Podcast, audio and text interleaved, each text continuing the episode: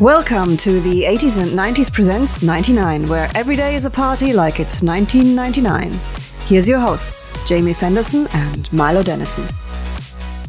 So today we're going to talk about the Y2K bug scare, Milo. You oh, I was, I was, I was there.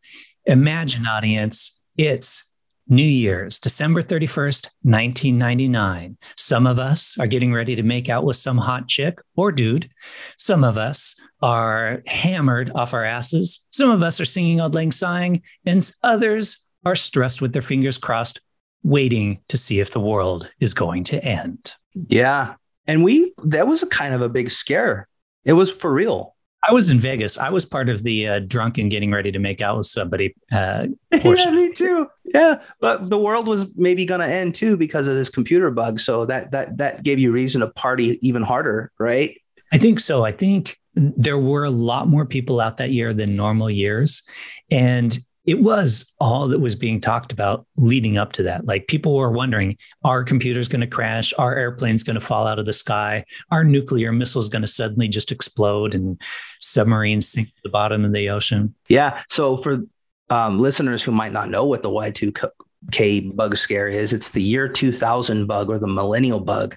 So what happened was when a lot of the core computer programs were written in the 60s and 70s and 80s.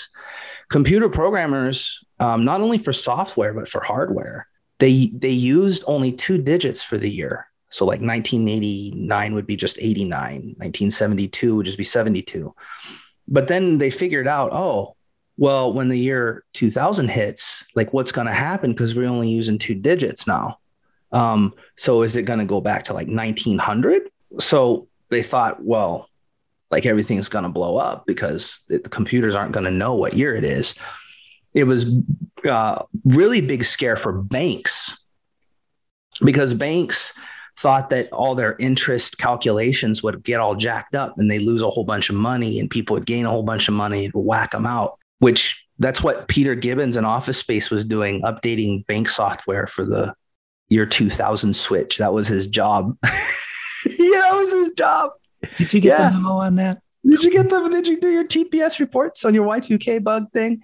But the banks were really. I mean, I think the banks probably should have been um, more concerned about like subprime mortgages and and their own greed than a computer bug because less than a decade after Y2K, like the real disaster hit. Uh, but yeah, yeah, transportation was another thing. They thought, well, maybe airplanes would fall out of the sky because they just don't know what year it is or whatever. So it's kind of a big concern. Now, a lot of countries and governments and companies spent millions of dollars trying to make sure that they were what quote unquote Y2K compliant. And there were a bunch of companies that made a bunch of money selling Y2K compliant software. Our software is Y2K compliant. Would you like to buy it? Yeah. Um, and on that is the thing. I think the U.S. actually spent more in the billions of dollars because you know the, our government was the most paranoid. Bill Clinton mm-hmm. actually signed a law in 1998 called the Year 2000 Information and Readiness Disclosure Act that basically encouraged companies to share their Y2, Y2K data with each other without, you know, creating any liability in regards to the way that was shared. So that's how paranoid the US was. And what's funny about this too is like other countries like Russia didn't spend hardly anything on it, worrying about it. And I guess they were in the right on that one because not a whole lot happened. No. And I guess according to what I was reading, uh, countries and companies that really didn't invest a whole lot into this Y2K compliance fared no worse than those who spent millions or even billions of dollars on it. So it was really a big kind of a hoax in a way, I think, because I think a lot of companies were kind of stirring it up and making money off it. Like you had a lot of companies selling Y2K compliant services and and software. We'll make you Y2K compliant, right? And it really it's if anything, you could just have your programmers just change the date to a four digit format. And that's kind of all you need to do. But even if you don't do that, probably nothing's going to happen anyway. Nothing happened, man. The lights were still on when you were in Vegas and I was in Tokyo. Lights were still on. That's the thing. I mean, some argue that, yeah, some of the work that they did do prior to that did make a difference. And I guess you could say maybe it did. But I think the fact that we can look at Russia and all of them came through on the other side with very little issues kind of proves that that money spent prepping for that and panicking over it was really all for nothing. So for those people that bought that Y2K compliant software, well, good thanks good decision for, on that one. yeah, thanks a lot for that money. Uh, yeah, that was the scare of its time, though. I think you'll every once in a while you just have big irrational scares. Sometimes you have big rational ones, like this current COVID thing's like a scare, but it's like real. like mm-hmm. people are actually dying, right? But sometimes you get scares just for things that might happen. Like, I don't know, when I was a kid, there was that satanic panic where all you know, oh, we go to my cousins. Dungeons and Dragons. And, yeah, yeah, yeah. My, yes, my mom's like, you can't play that game. It's Satan's work. or or we'd go to my cousin's house because they told us, oh, you can't play, you shouldn't play records backwards. And we're like, yeah, we're totally going to do that since you told us not to. And we go play records backward. And everybody was afraid that Satan was going to like possess the souls of the youth, right? It was a real scare, but it's stupid. Mm-hmm. I think this was kind of along those lines where maybe it got blown up and talked about so much that it became a way bigger deal than it actually was. And we don't learn from history, man. We just keep having these kind of big scares. I'm I'm I'm interested after COVID what the next irrational one will be that I can identify. Yeah, I think the US more than a lot of other countries suffers from that. I mean, look mm-hmm. at how much the government and the country spends on its military because of how paranoid it is of terrorist attacks and you know all this this other stuff. The Reds. Yeah, exactly. The, the Reds coming to get us. The commies are going to come back. or now it's the Chinese. I think everybody's like the Chinese are going to come get us. That kind of stuff. And the reality is, like, I mean, these other countries don't really want conflict either.